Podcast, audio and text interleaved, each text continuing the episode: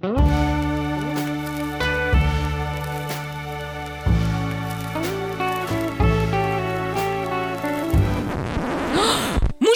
вы куда? Мужчина, вы куда? Мужчина, вы куда? Мужчина, куда? вы мужчина, куда? мужчина.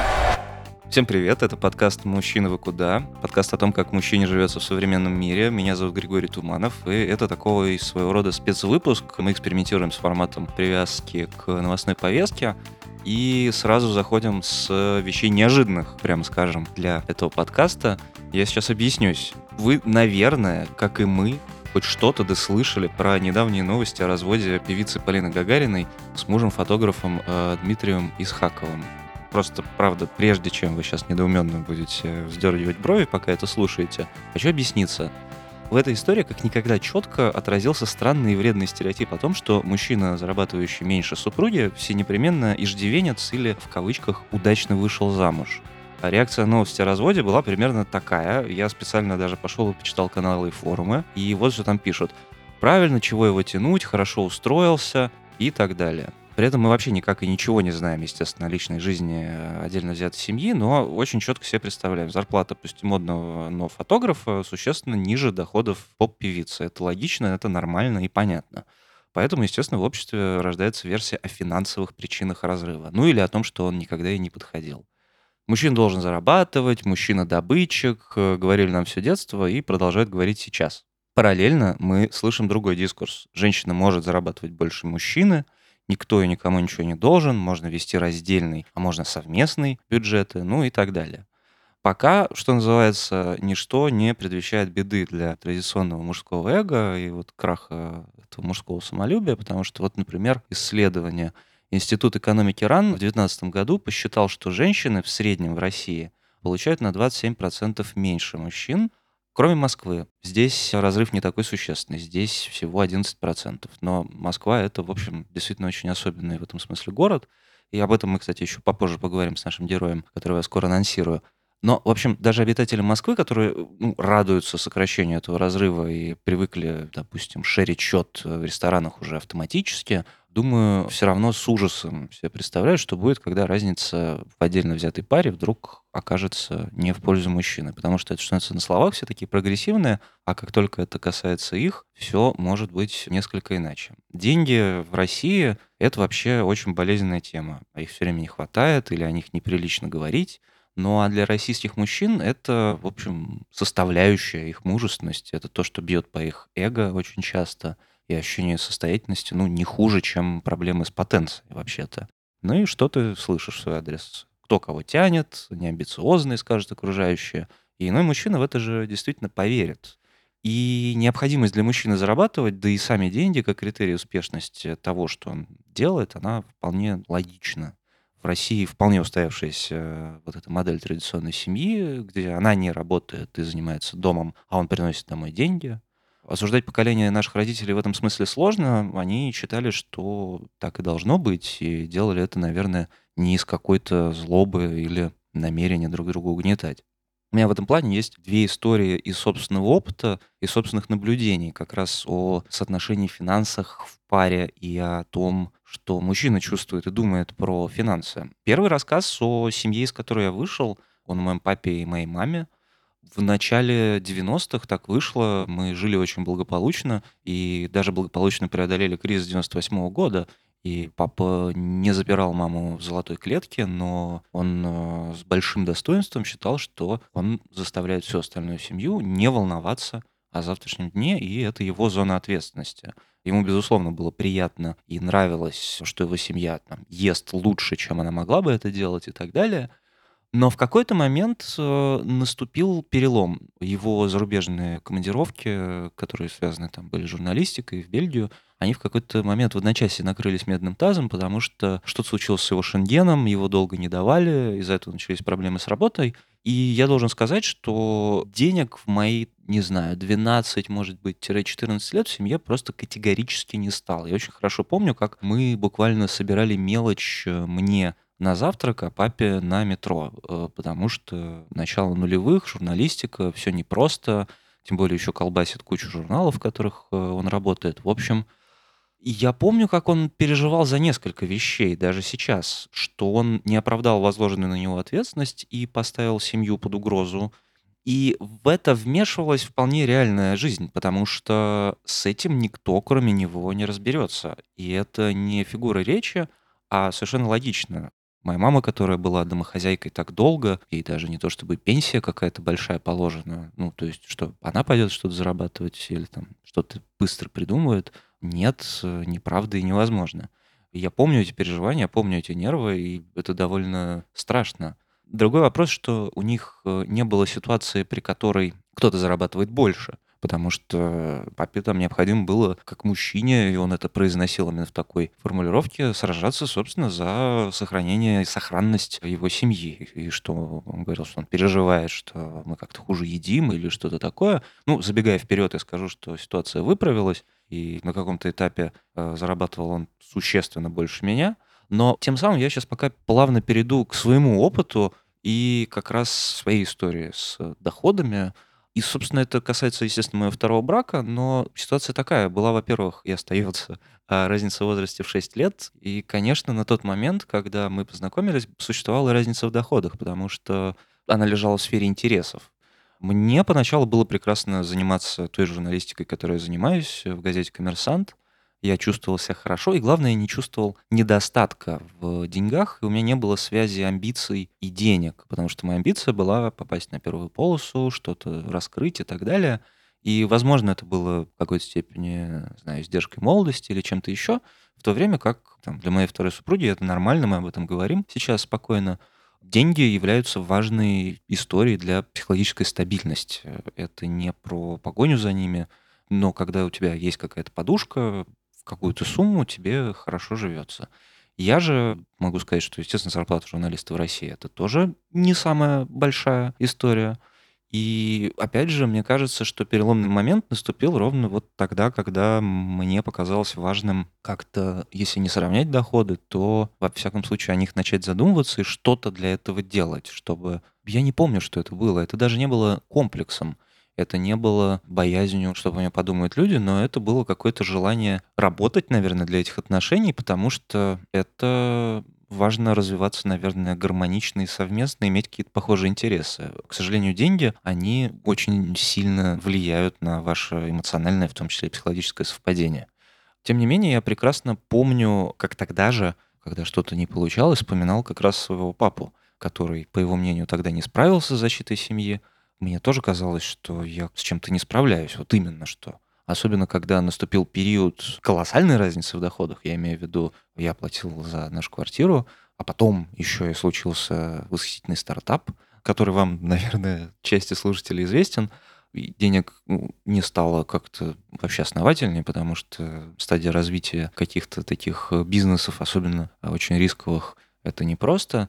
И наступил тогда, в общем, у нас подкаст 18+, в этот раз, скажу честно, прямо пиздец во внутренних ощущениях, потому что ну, ты чувствуешь себя ужасно несостоятельным, ты чувствуешь себя в какой-то момент еще и виноватым, хотя тебе говорят, что все в порядке, не понимаю тебя, все все дождутся, понятно, что такой период, но ты чувствуешь себя, хотя ты вроде много делаешь, ты чувствуешь себя вот там тем мужчиной, который лежит и пьет пиво на диване и ничего не делает, или который как-то легкомысленно ищет себя.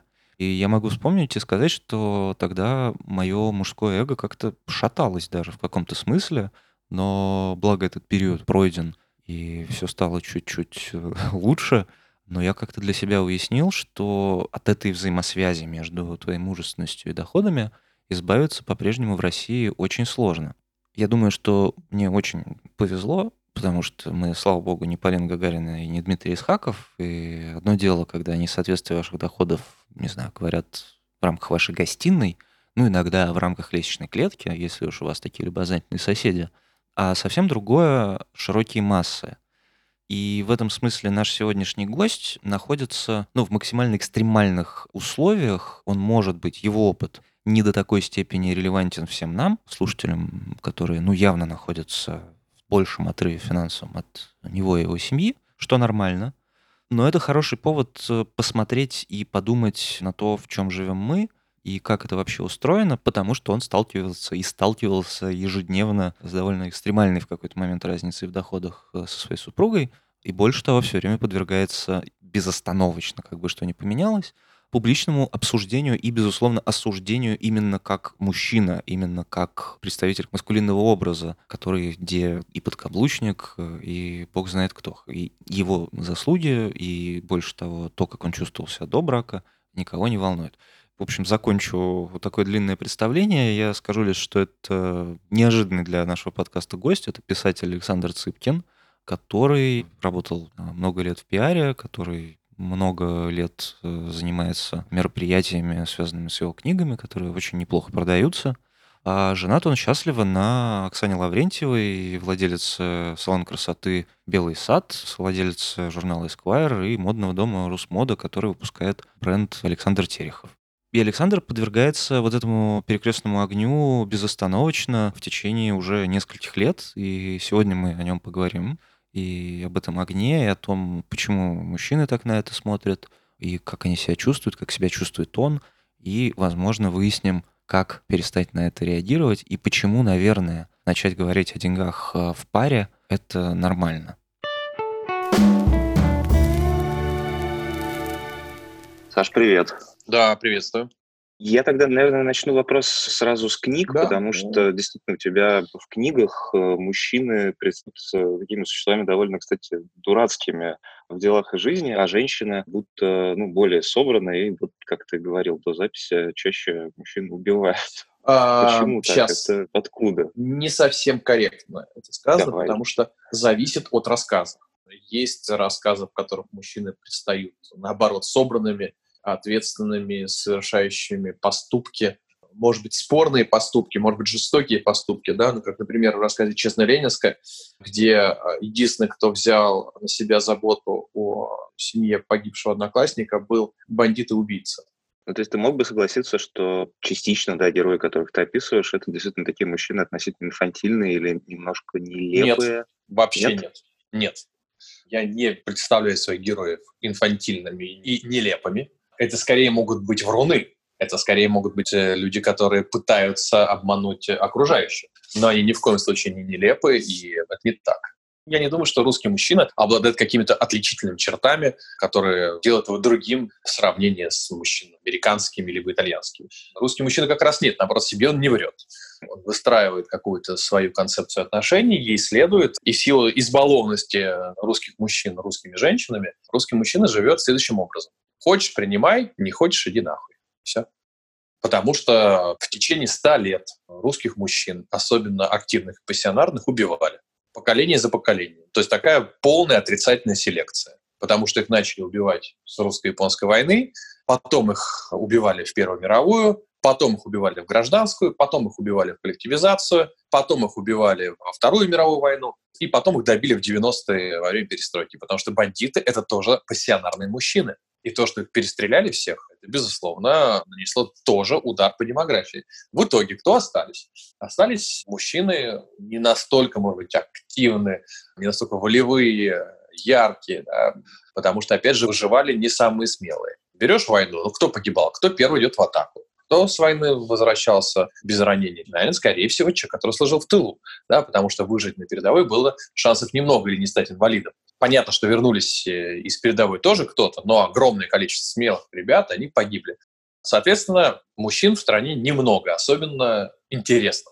А женщин красивых огромное количество. В итоге на одного не пьющего, работающего хоть как-то, хоть что-то делающего, и не конченного еще мудака, 20 мисс Германии условных по внешним качествам. Вот отсюда избалованность Плюс э, российский менталитет ужасающий женский. Если ты не замужем до 30 лет, ты не удалась. Если у тебя нет детей до 40 лет, ты не удалась. Тебе запрещено толком добиваться успеха, потому что успешная женщина, скорее всего, у нее проблемы в личной жизни, да, и запрещено проводить время в одиночестве. То есть все вот эти штампы колоссальные, они давят на женщин, которые начинают в истерике выскакивать замуж. Непонятно за кого, непонятно зачем.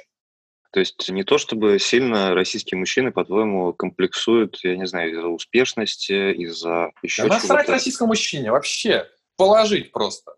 Есть люди, которым очень хочется зарабатывать деньги в России. Они их зарабатывают. В России кто хочет, тот зарабатывает.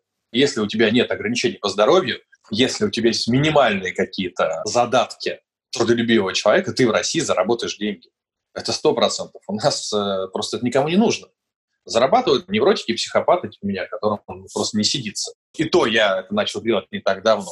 А основному населению ничего не надо. И их никто не заставляет. И ничего обижается, если женщина, не дай бог, больше зарабатывает. Потому что говорит, зачем нам больше? Соответственно, никаких комплексов российские мужчины не испытывают. Угу. Но ты сказал, что ты стал зарабатывать больше, и в этом смысле я, знаешь, думаю про вот это утверждение, там за каждым мужчиной стоит великая женщина и так далее, и так далее. Но почему нас так редко рассматривают вообще взаимообогащающие и взаиморазвивающие отношения? Потому что мужчине очень сложно признать, что женщина тоже может быть успешной, может быть успешнее, чем он. Да, такое бывает. Более того, люди могут вступить в отношения в одном балансе, а закончить их совершенно другом. И что теперь каждый раз людям из-за этого расставаться? Поэтому, да, безусловно, слушай, я в связи с тем, что для меня никогда не было самоцелью деньги, они не очень были нужны. Ну, то есть я всегда зарабатывал неплохо, никогда не бедствовал, но такие большие деньги у меня не было такой задачи. И вступив в отношения с Оксаной, которая находилась и находится на другом просто материальном уровне, я понял, окей, сейчас будем догонять. Ну вот и стремительно догоняю. Мы познакомились, и я, наверное, раз в 10 увеличил свои заработки за год, потому что я понял, что это нужно делать. По-моему, да. Мне казалось даже нормально, особенно когда в паре все друг другу в этом помогают. Конечно, да. Ну, это очень важно друг другу помогать, потому что это некая командная работа, это некий единый организм, в котором э, роль каждого очень важна. Может ли быть ситуация, при которой мужчина помогает женщине, потому что понимает, что у женщины более успешная карьера? Да, вполне. В той же самой да, Швеции, где, наверное, сложно Швецию причислить к неразвитым странам, ситуации, в которых мужчина берет двух-трехлетний отпуск по уходу за ребенком, понимая, что у жены работа более высокооплачиваемая, либо более перспективная, либо более интересная, либо более важная. Да или просто берет, потому что нужно взять. У нас, я думаю, если мужчина скажет, я в декрет ушел на два года, ну так, на него посмотрят криво, даже если, если он зарабатывает 20 тысяч рублей, ушел в декрет, а жена зарабатывает 200, да, у нас пока еще все эти патриархальные устои, в ряде случаев, которые полезны и нужны, но они пока э, принимают гипертрофированную форму и приводят скорее к ограничениям, а, к дискриминации какой-то. Есть же еще отсутствие уважения к личной жизни. Собственно, mm-hmm. возвращаясь к нашей теме, никого не интересует, сколько ты там сейчас начал зарабатывать, там уважаете вы друг друга, не уважаете. Вот там есть понятная история, да, значит, писатель. Угу. Тебя раньше это парило хоть каким-то образом? Ну, просто действительно ты себя до этого хорошо чувствовал, ты дальше себя стал хорошо ну, чувствовать. Ну, какой-то момент лучше. это, скажем так, было смешно слушать о том, что а, да ему Константина Хабенского Оксана купила. При том, что когда мы познакомились, у нас уже год было с Константином Юрьевичем сотрудничество. В общем и целом, наверное, это было нам как команде. Я, мой продюсер, мои коллеги скорее вот здесь, может быть, чуть-чуть нас задевало, то, что, друзья мои, дело в том, что я стал уже автором бестселлеров и даже уже написал сценарий к известным фильмам до того, как мы познакомились. Это единственный момент был. А дальше нет, мне это все не волновало, ну, потому что это же сумасшедшие это психически нездоровые граждане, которые интересуются чужой личной жизнью. Их не так много. Есть там две-три помойки в интернете, на которых собираются вот эти долбоебы, которые, в общем, ничего, кроме угрозы своей психики, не создают тем, чем они занимаются. Они могут вычислять адрес, где кто-то из звезд живет, проводить огромные расследования. Ну, я говорю, ну, действительно клинические сумасшедшие. Обращать на них внимание, наверное, как-то честно говоря, странно. А выставлять на показ свои заработки в нищей стране, ну, мне всегда казалось это несколько некорректно. Вот. Я стараюсь это не делать особенно публичным.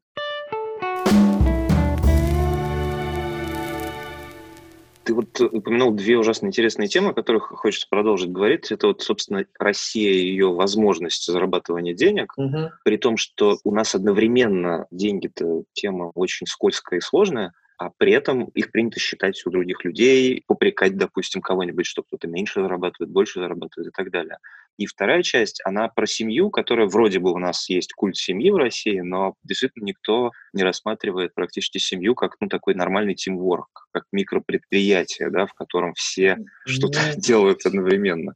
Я бы так не назвал, что у нас культ семьи. Культ семьи скорее в Италии, на Кавказе культ семьи. В России, где практически узаконено, ну хотя бы с точки зрения обычаев насилия в семье, это раз. Во-вторых, наличие нескольких семей параллельно. Если у мужчины несколько семей, на него никто не смотрит как на изгоя. На него никто не смотрит даже как на нарушителя какого-то общественного договора или базовых норм морали. Ну окей, да, ну нормально. Попробуй озвучить такую ситуацию в Германии, в Швеции, в Италии, во Франции. У человека все кончится социальной смертью, просто с работы. Поэтому культа семьи в России нет. Мы вообще про нашу загадочную душу иногда считаем того, чего нет. Мы несколько себя переоцениваем.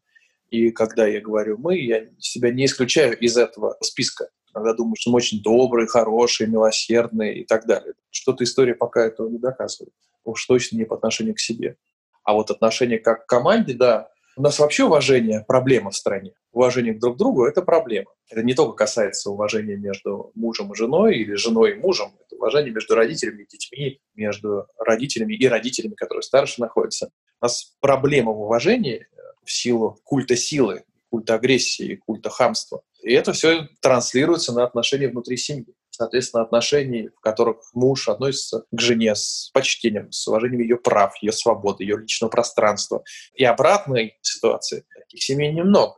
Слушай, а говоря о теме семьи, вот ты сказал очень важную вещь про то, что тебе было хорошо, и ты прекрасно себя чувствовал, но ведь в парах бывает иногда такая штука, когда ну, тебя вдруг начинают к чему-то подталкивать, мотивируя да. улучшением тебя, да, как там, финансово или как человека, но ты за этим себя теряешь. Вот как это, по-твоему, распознать в паре и вовремя от этого, главное, свалить?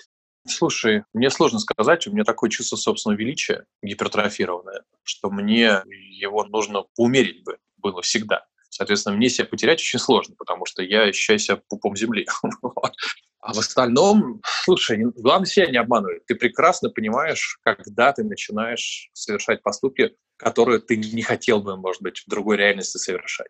Понятно, что развиваться всегда больно, расти всегда больно. В 40 лет хочется остановиться и лечь на диван человеческому организму вообще хочется лежать на диване и умереть. Все, что нас двигает к продолжительной жизни, это всегда через «не могу».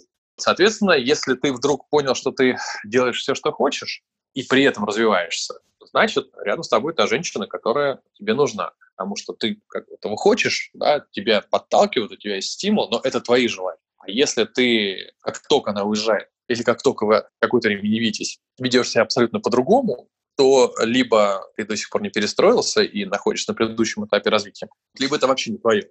Но потерять себя, мне кажется, что потерять себя можно тогда, когда нечего особо было искать. И потом женщина очень быстро такого бросит. Никому рядом бессловесные рабы не нужны. Я просто в связи с тем, что возглавляю Ассоциацию подкаблучников России, как понятно. Мне кажется, нужно просто искать правильный каблук, который такой тонкий, он на тебя наступает, тебе больно, и ты быстро бежишь вперед, и такой каблук нужно найти. Потому что очень мало мужчин, которые самостоятельно к этому способны. Я просто точно не такой. Я знаю мужчин, которые к этому способны самостоятельно, к развитию и движению без каких-либо стимулов. Их, кстати, действительно немного. Но что сделать, если вдруг... Я не знаю, что делать ждать следующей жизни, когда тебе Господь даст волю. Например, так. Я вот не верю в то, что есть подкаблучники по принуждению. Я в это не верю. Есть люди, которым удобно находиться в ситуации, когда не они принимают решения.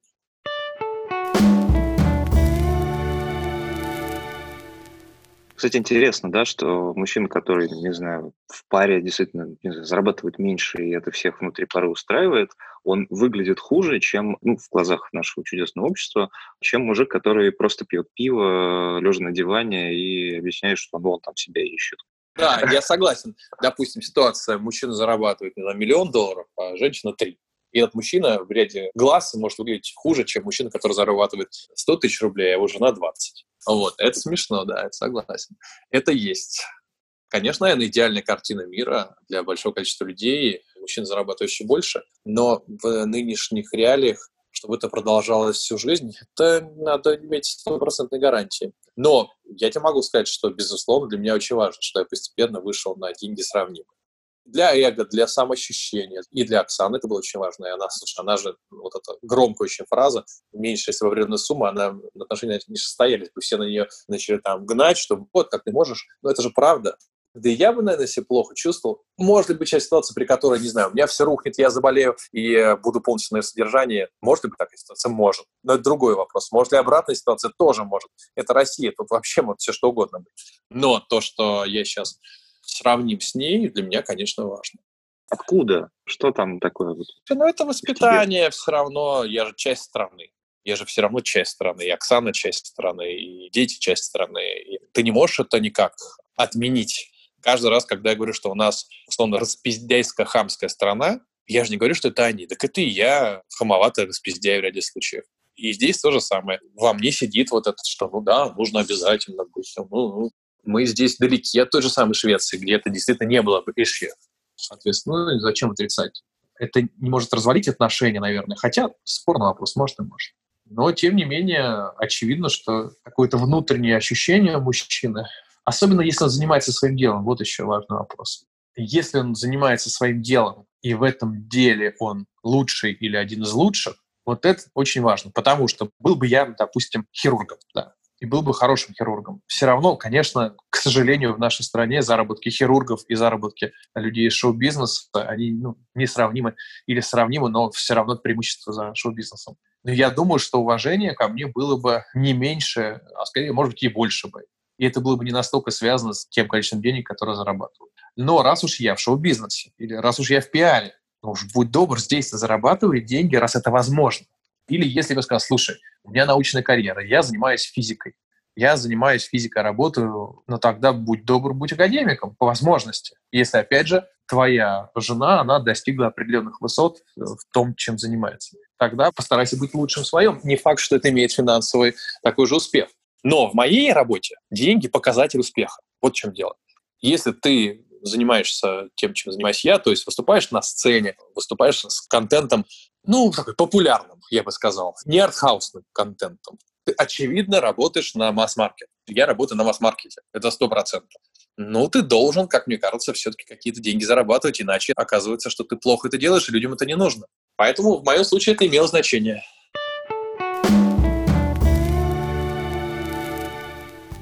Такой вот экспериментальный, неочередной выпуск э, про финансы у вас получился. Я надеюсь, что вы что-то полезное для себя из него подчеркнули. Ну, а я же напомню, что это подкаст «Мужчина во куда», подкаст о том, как жить мужчине в современном мире. Меня зовут Григорий Туманов.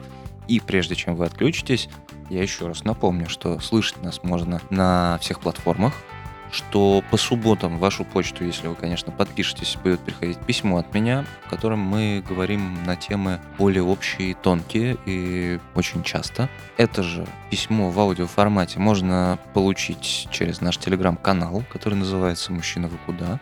И поскольку выпуск экспериментальный, думаю, что песни в нем не будет, но это не значит, что не надо идти и слушать плейлист «Мужчина, вы куда?», который есть в Apple Music – и Яндекс Музыки. Но окажется, все я перечислил, разве что призову вас к обратной связи, не стесняться писать мне в личку Джитуманов или высказываться в нашем чате, в том числе о том, каким бы вы хотели видеть третий сезон подкаста, чего вам не хватает э, в первых двух, и главное, какой фокус вы бы хотели видеть и какой угол зрения. На этом все. Спасибо и пока. Надеюсь, вы остаетесь с нами.